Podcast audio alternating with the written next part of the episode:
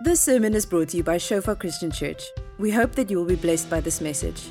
Our audio and video sermons are also available on Shofar TV to download and share. And um, great, we're gonna we're gonna continue on the theme that we've been talking about a lot this this year, and um, I was uh, wanted to preach on something else, and we have a seniors club now. There's some of the seniors here, um Albert, Tani Nancy, and all the people here, Tani Mori, all of them are sitting here. Johan and them just wave all the seniors.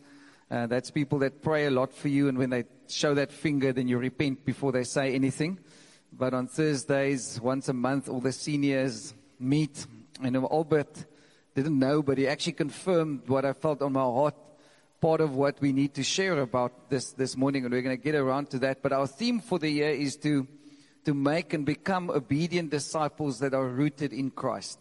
You, you're going to get tired of hearing this until it becomes a culture in our lives. Because the challenge for us, and most of you that have families, you know, um, um, Cassie Carsten said something last year that really challenged me in the way we think. He said, There are a lot of Christians in living in a home, but it doesn't mean that it is a Christian home.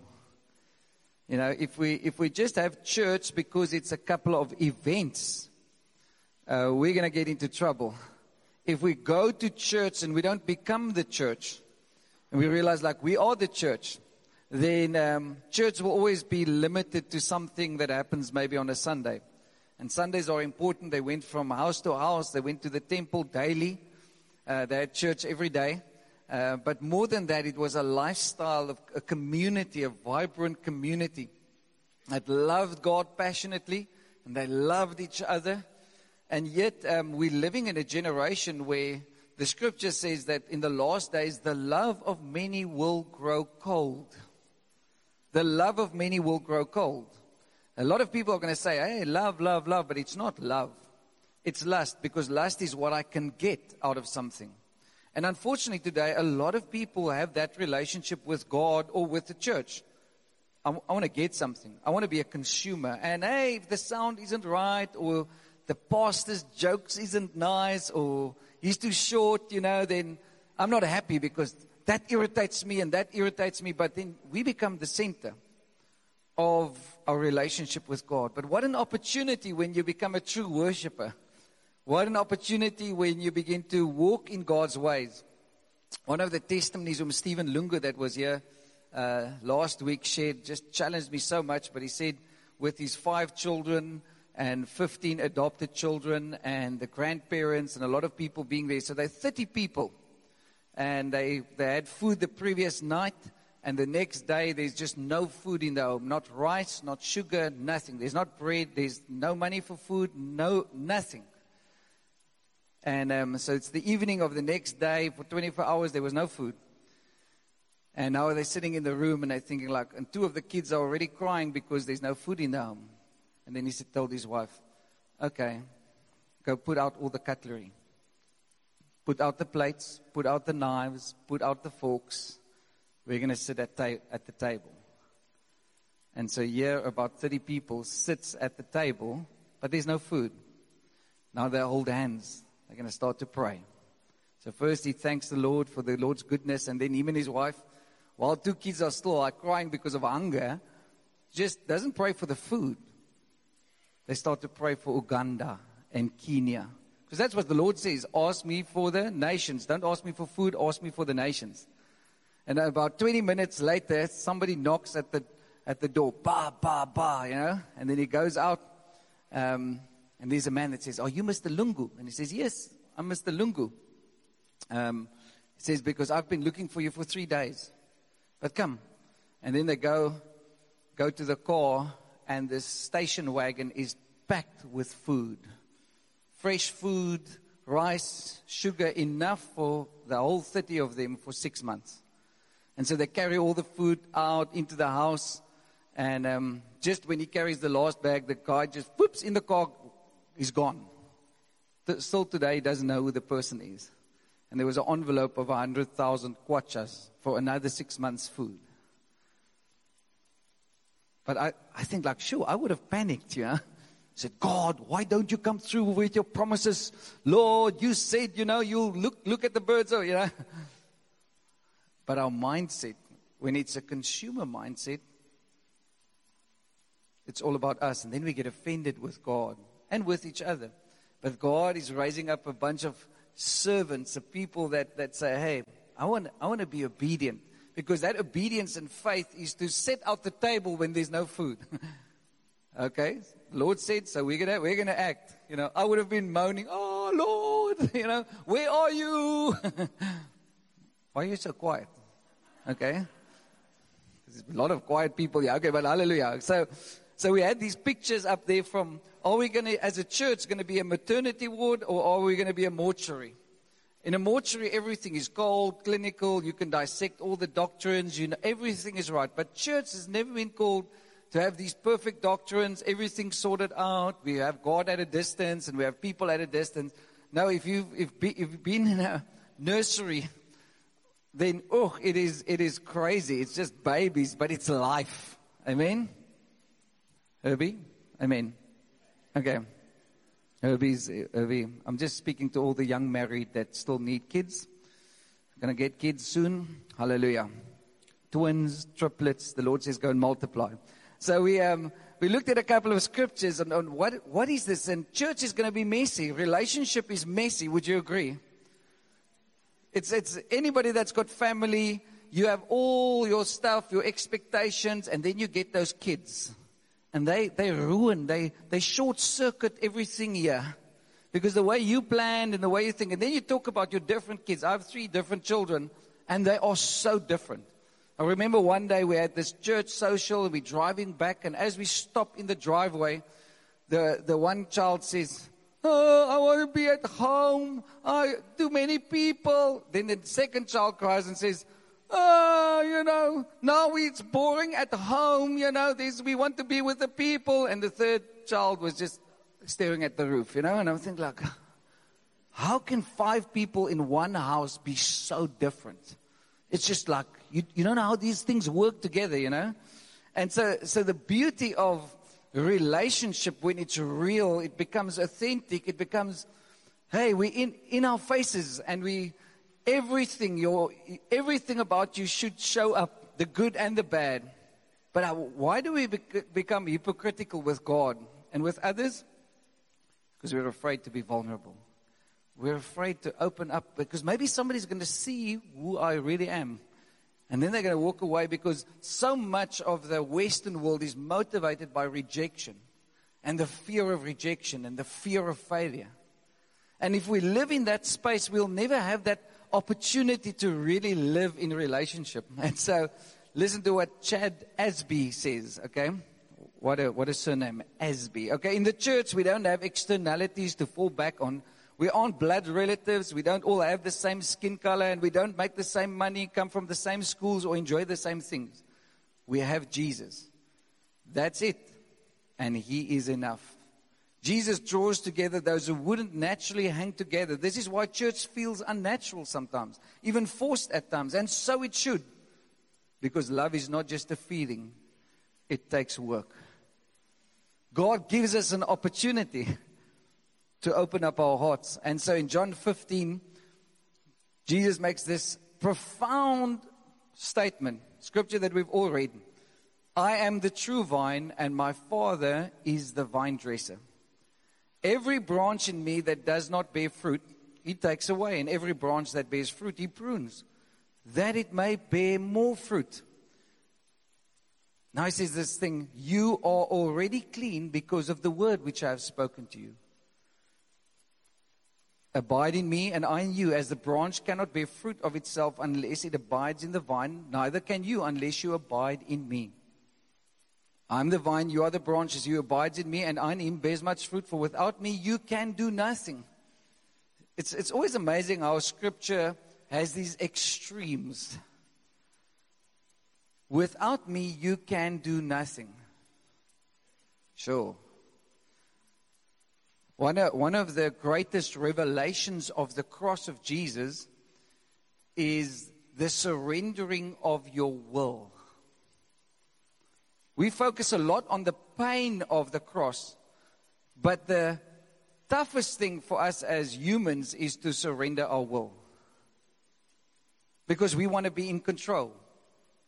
And so this, the centrality of the cross starts with, Lord, not my will be done, but your will be done. And it is so tough because if you think of your sin or you think of your family, the first thing we think about is like, hey, I'm going to make a plan. Especially, especially South African people. We are good at making plans. We are good at actually making a joke about something. You know, I don't know if you've seen all the Eskom jokes, you know, or the SAA jokes, you know. The, the economy is like in dire straits and there's a lot of stuff going right. And then you get these jokes coming through. You know, I think like, who thought this out? You know, where did this come from? Because we can actually laugh about our circumstance a lot. We can, we can make a joke. We can make a plan. And that is good. But scripture says, without God, you can do nothing. If we don't realize that, if that's not the place where we start, then it's always my will and my ability and, and I bring my best to God, but then the rest is I'm afraid to bring all the bad stuff to God. I, I like to open up the front door and bring out the silverware and all this stuff, you know, and bake the best cake for Jesus, sit him down in the lounge and say, Jesus, you're welcome here in front where the best stuff is, but there at the back, that little room, I don't know if you've ever had somebody coming to visit you and everything is a mess. The children maybe messed up everything, and you realize, like, wow, we've got an hour. And then what you do is you grab everything that's lying around, and there's this one room. You go to that one room and you drag everything into that room. You, you know that for three months you're not going to know what is in that room, but there's this one room, yeah? And we, we just hide everything in that room. We close up the room. Why are some people laughing so much? You know, and there's a, there's a couple of wives looking at the husband like, ah, I told you, yeah, yeah, yeah, you know. And so we hide everything in that room, or that room where all the, you, you've moved three years ago, but it's still, those boxes are still there, you know. And you think like, and then we close the room, lock the door and say like, don't open this room. Don't let people see what's actually going on in that room. But isn't it amazing we can't hide anything from the Lord? Especially in the South African culture, you know, we, we had on our farm had this big front area where all the best painting was, but the kids were never allowed to play there in that room. Because when visitors came, when the dominie came, that was, that's it, you know, silverware. The silverware was never, never taken out, except once or twice a year when the the snob people come or the really important people, the really, the, you know, and then, then it's everything, you know. And then, oh, would sommer say, no, that, that carrot cake, you know, then people will sit there and we realize that Oma didn't bake the cake, but now suddenly she baked the cake.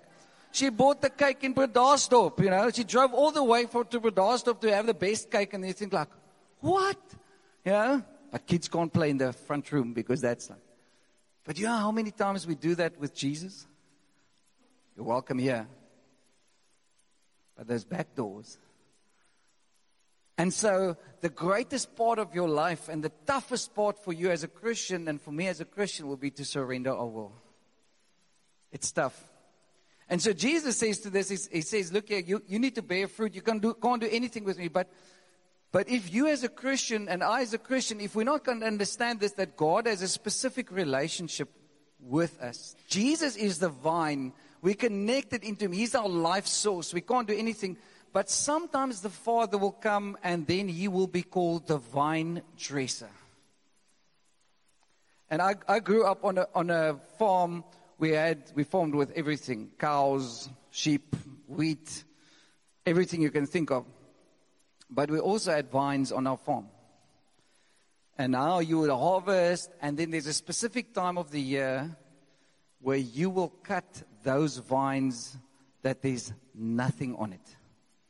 There's some wine, any wine farmers here? There are a couple here in church, you know. Don't worry, it's not a sin to be a wine farmer because of, you know. But do yourself a favor in a couple of months' time when winter comes, what happens is they, they, they cut that thing back as if there's nothing. You think there is no way this vine is actually going to live. And then that vine has to, there has to be a very cold temperature, minus two, minus three for three or four weeks for it to go into a rest, sort of a sleep, so that it can recover. But as Christians, we don't, we don't want to think that sometimes the Father walks into your life and he says, I'm going to be a vine dresser. I, I need to, to cut off some branches.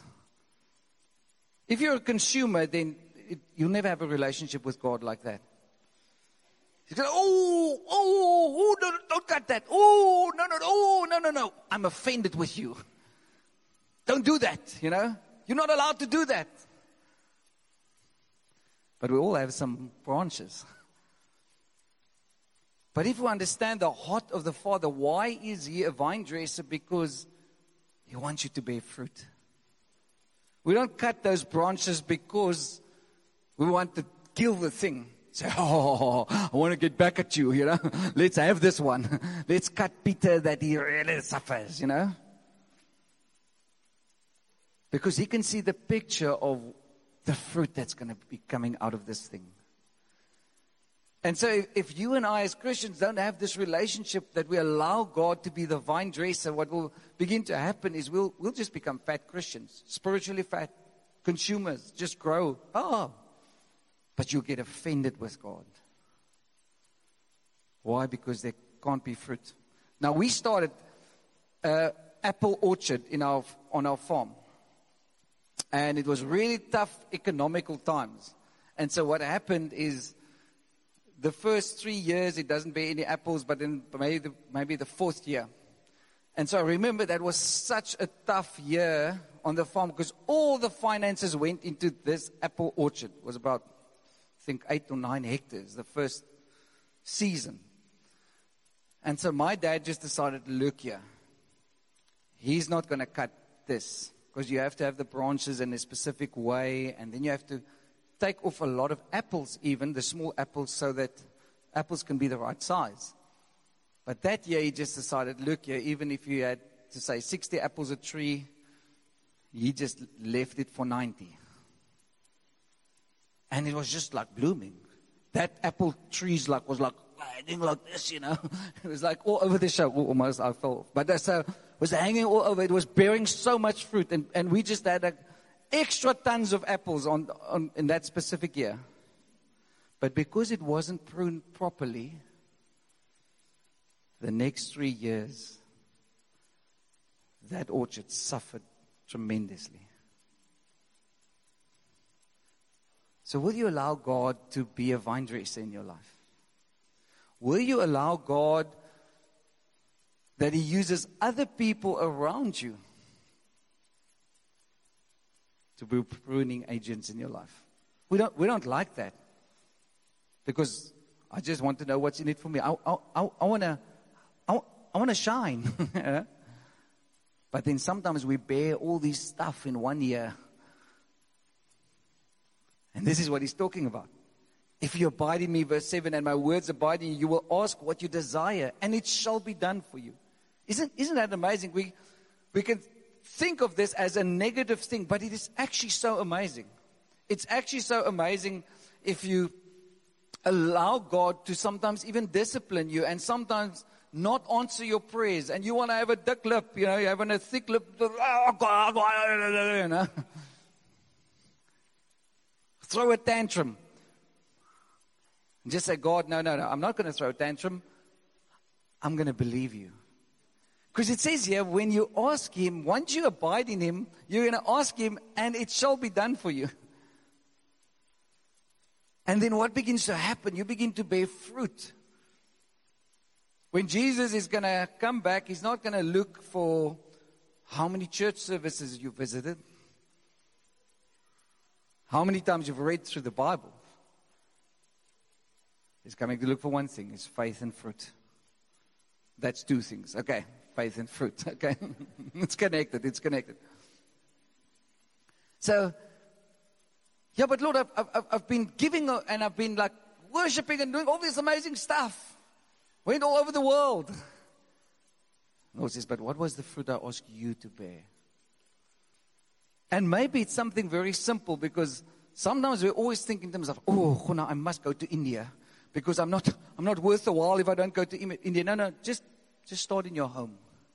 Just, just start right where you are.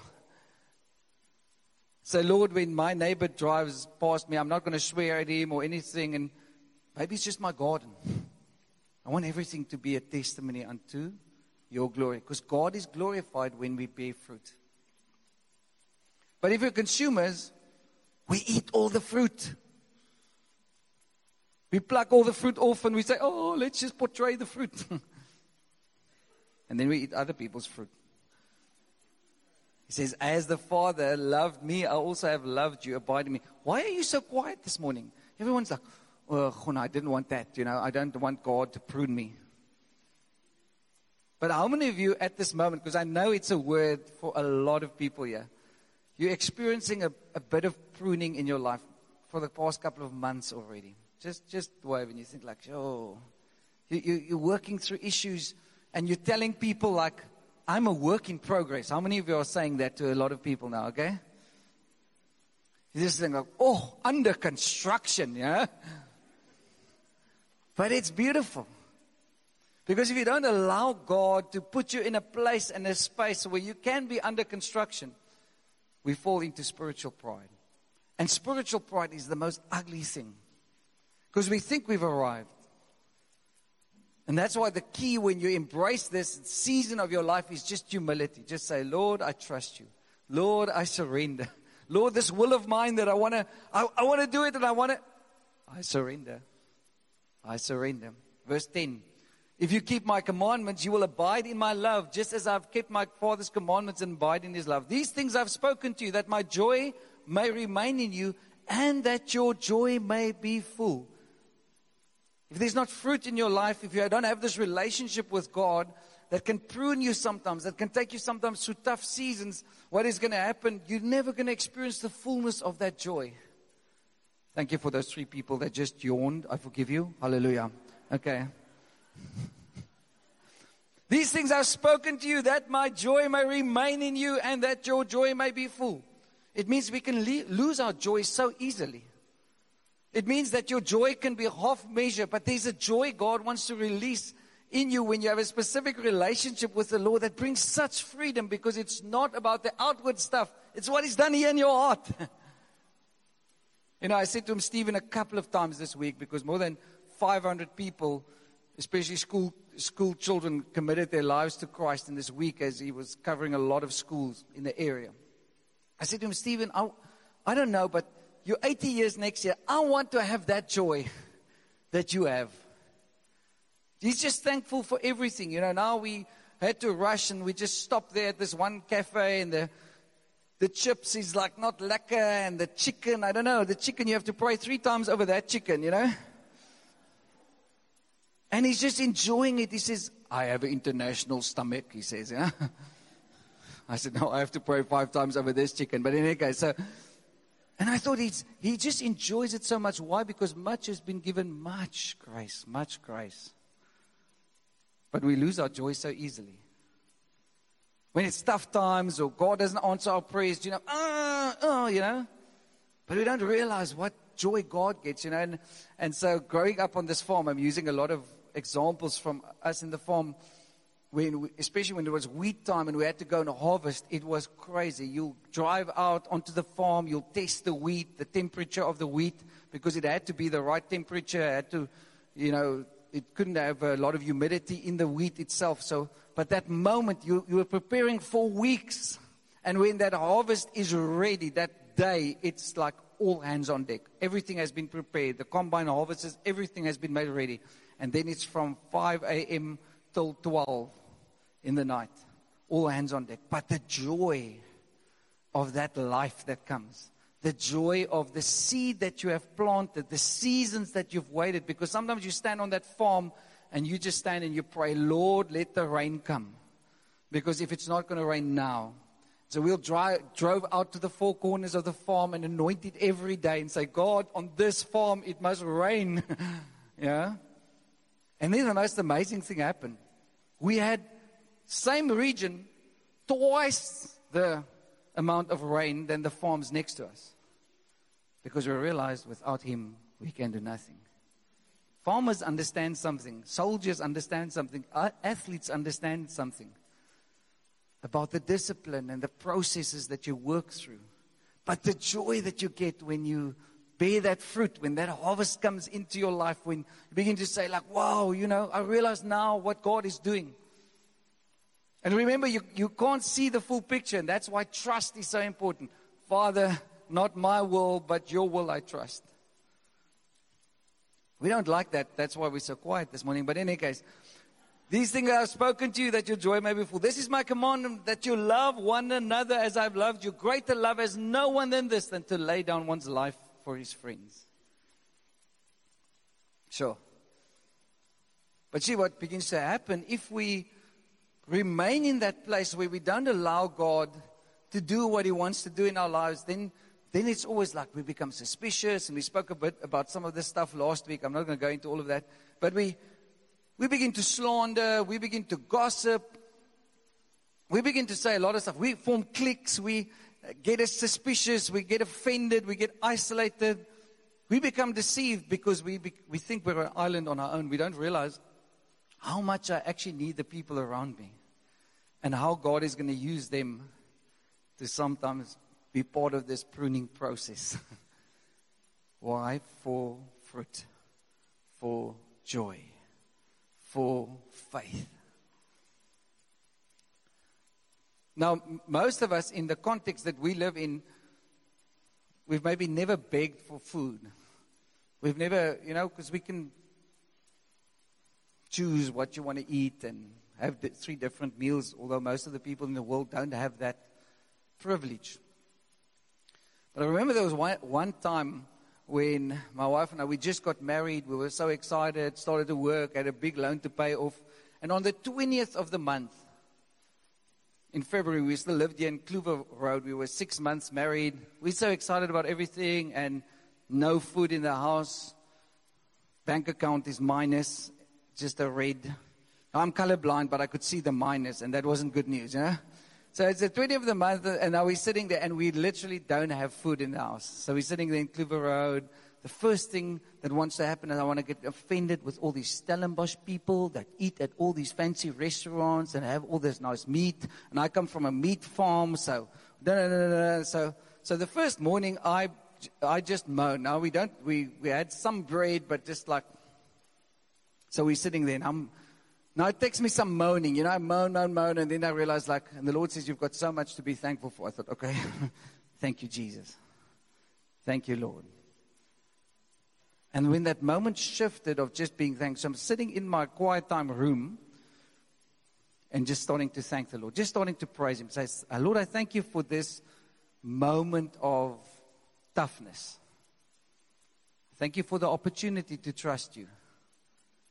Because I've never been here, always had stuff.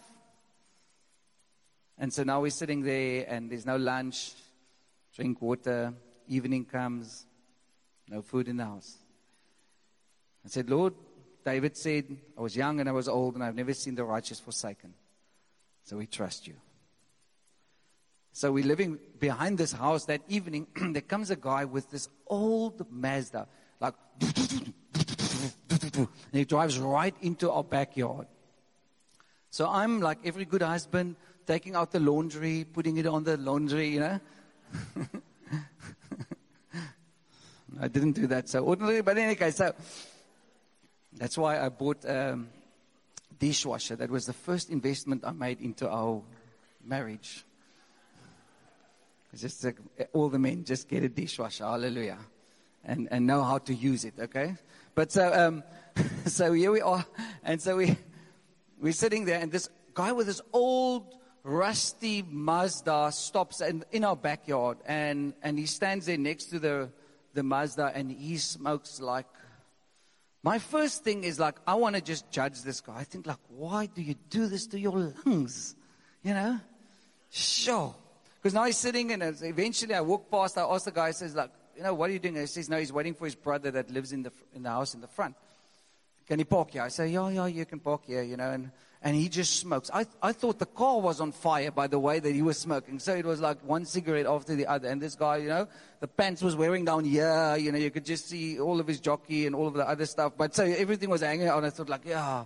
So in my mind, I'm just judging this person. I'm just thinking like, yeah, you know, you, you're really not good with your lungs. But in any case, so, so after a while, now I walk past him twice or three, but I'm, I'm just, I'm nice with him. But in my head, I'm sort of like thinking like, yo, guy you, you need to get a life.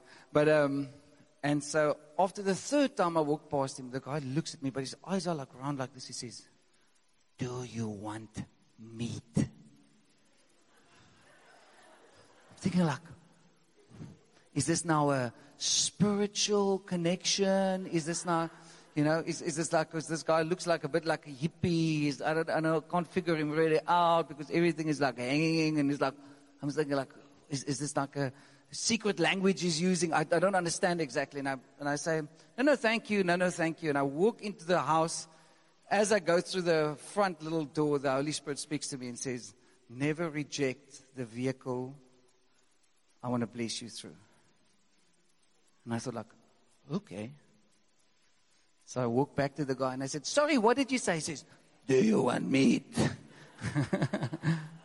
I say, yeah. yeah. Just depends on what type of meat you talk about, you know. and then he opens up that Mazda's boot. You, the best Karoo lamb. Bags and bags full of it.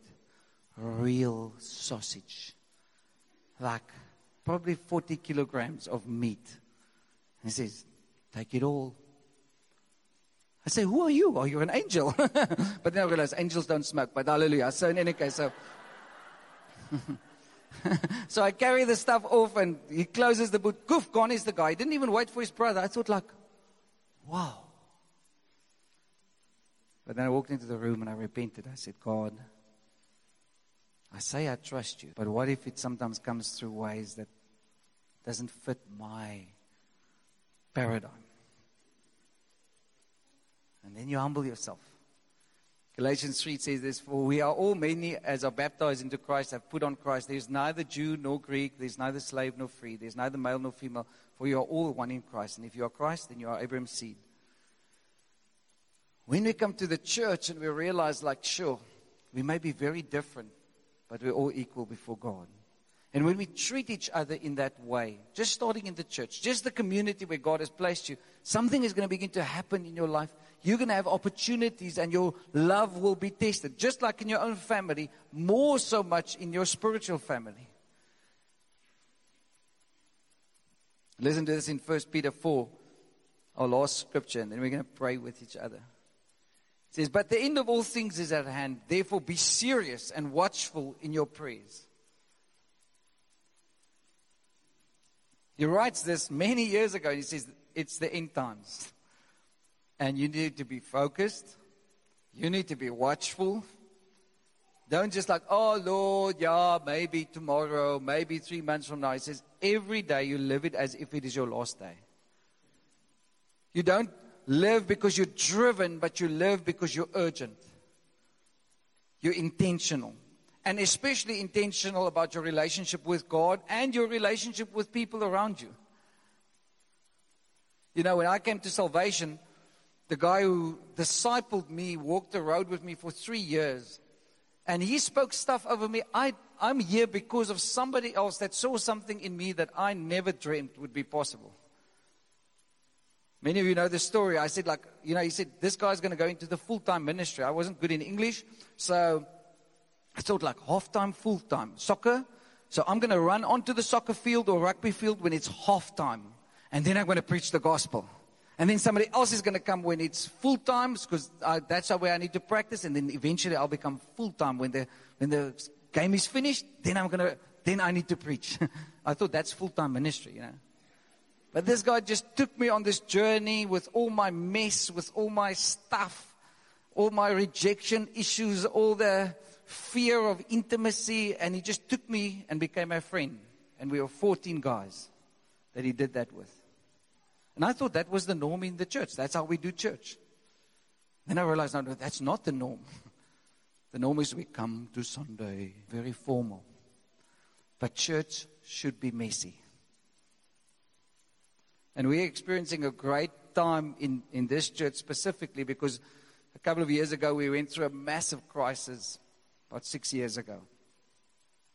And now it's so beautiful to see how God has restored, but God is beginning to birth life and give life again. And many of the people that were hurt and left the church those times are all coming back. And it's such a beautiful sign because, hey, we won't reject anybody. Yeah, everyone is welcome.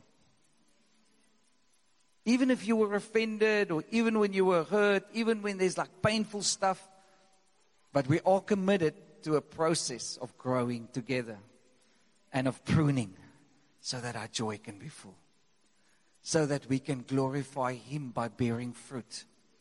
You can't bear fruit if your joy is not full. And your joy can't be full if you don't bear fruit. They're connected. And that's why Jesus says, You must be connected in me. So don't be connected in the church primarily, can be connected in Jesus. Don't connect to the pastor, connect to Jesus. He's the vine. Amen. I'm not the vine. And too many churches build their church around the pastor or the anointing of the pastor or the songs we write or the. We don't build the church. Well, we're not supposed to build the church. Jesus builds the church.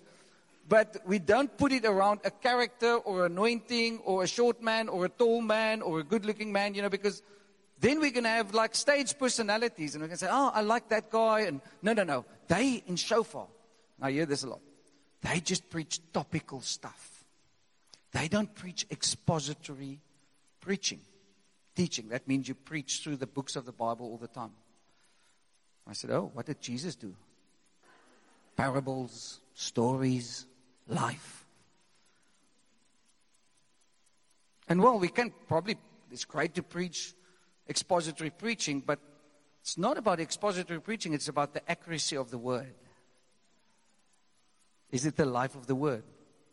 And today we live in a consumer orientated environment. So most people come to church once every three weeks. So if I preach Ephesians 1 now, and you come in three weeks' time, do you know what? You're going to get deceived because you didn't read Ephesians 2 and 3.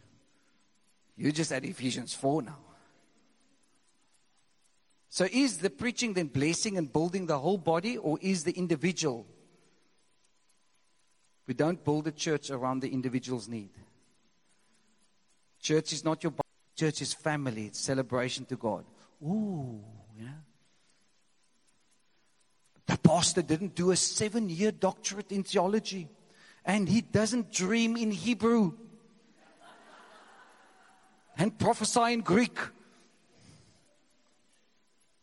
Sorry, I'm going to disappoint you. I'm just an ordinary person serving an extraordinary God. And I see a lot of people like that over here. And that should make us free because please don't put your expectation on me. I can't do that. Don't put it on any. We can't be God for you. But we can create an environment where you'll be loved, where you'll be challenged, where you'll be pruned, where you'll be connected to the vine, where you grow. Sure. Verse 8, listen to this. First Peter. And above all things, this is now before he warns them of the great persecution that is coming. I wish you must read the whole chapter because at the end he tells them there is a tough time coming for you, church.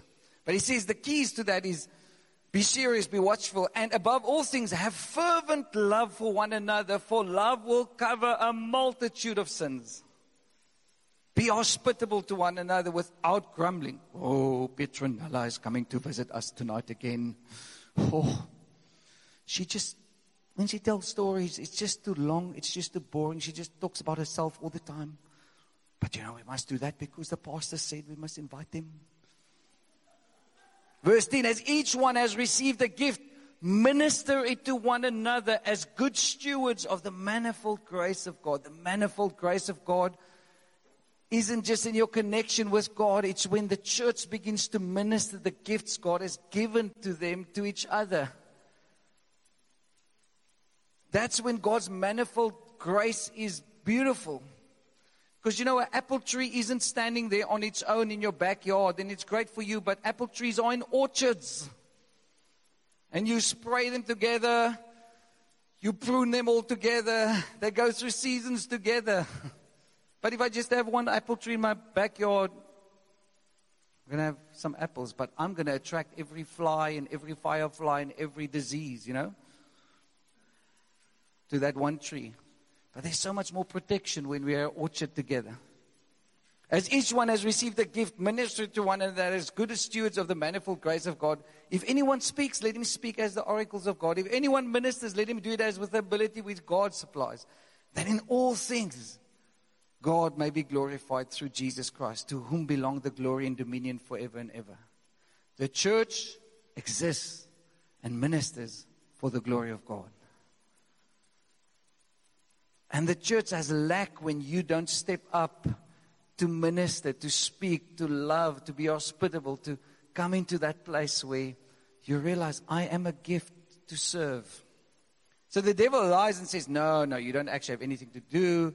You don't have anything to give because you're just a mom in the week, you know, just doing one nappy after the other nappy, one nappy after the other nappy. They all look the same. Some, you know, life flowing with living waters and others more stability things. But, you know, nappy, nappy, nappy, nappy. And I'm sitting in the mother's room and nappy, nappy, nappy, and eh, nappy, nappy, nappy, you know, and then you think like, what does life amount to? You've got something to give. I told Tani Mori, yeah, 94 this year. I said, Tani, you don't need to speak a word when you come to church. But every time you sit there with your gray, oh, oh, it's like a crown God has given you. Because there's so many young people that look up to you and say, I want to be like you when I'm 94. She doesn't miss a morning service or an evening service. Tani Kumi, Tani Kori. Tani Kumi drives in here sometimes into this parking lot. And we pray, hallelujah. But she's going to be at church. But those gray hairs, they're beautiful. But they come tonight, they're here. And they just sit there. What? You're just sitting on the chair. You're shining the glory of God. Because there's a 12 year old looking up and saying, Wow, I want to be like that. I'm not going to miss church because I'm planning all my life around all my activities and not planning it around God's activities. It's a choice we all have to make. Am I going to be a consumer or am I going to learn to love fervently? passionately. You have been called to love other people, God passionately, and other people around you fervently. That's what Peter says. I want to read again. And above all things, have fervent love for one another. Because why? By this the world will know. By this the world will know that you are my disciples. If you have love for one another. Because it's going to be a different love, not a love to get a love to minister, a love to give, a love to take, bring the best out of the people around us. And it is challenging. It's challenging because we all have needs and we're all like, Lord, there's no food on the table. But when you're on that table and there's no food in front of you, will you say, Lord, I'm thinking about Uganda. Lord, I'm thinking about way more than just myself. Because you already said you're going to provide. So I'm not going to moan about the provision. I'm going to listen to what you actually want to say. Because God will, in that moment, He'll prune off an old branch and a new root will spring up. Thank you for listening. Remember that our sermon audio and videos are also available on Shofar TV. Go to www.shofaronline.tv to download and share.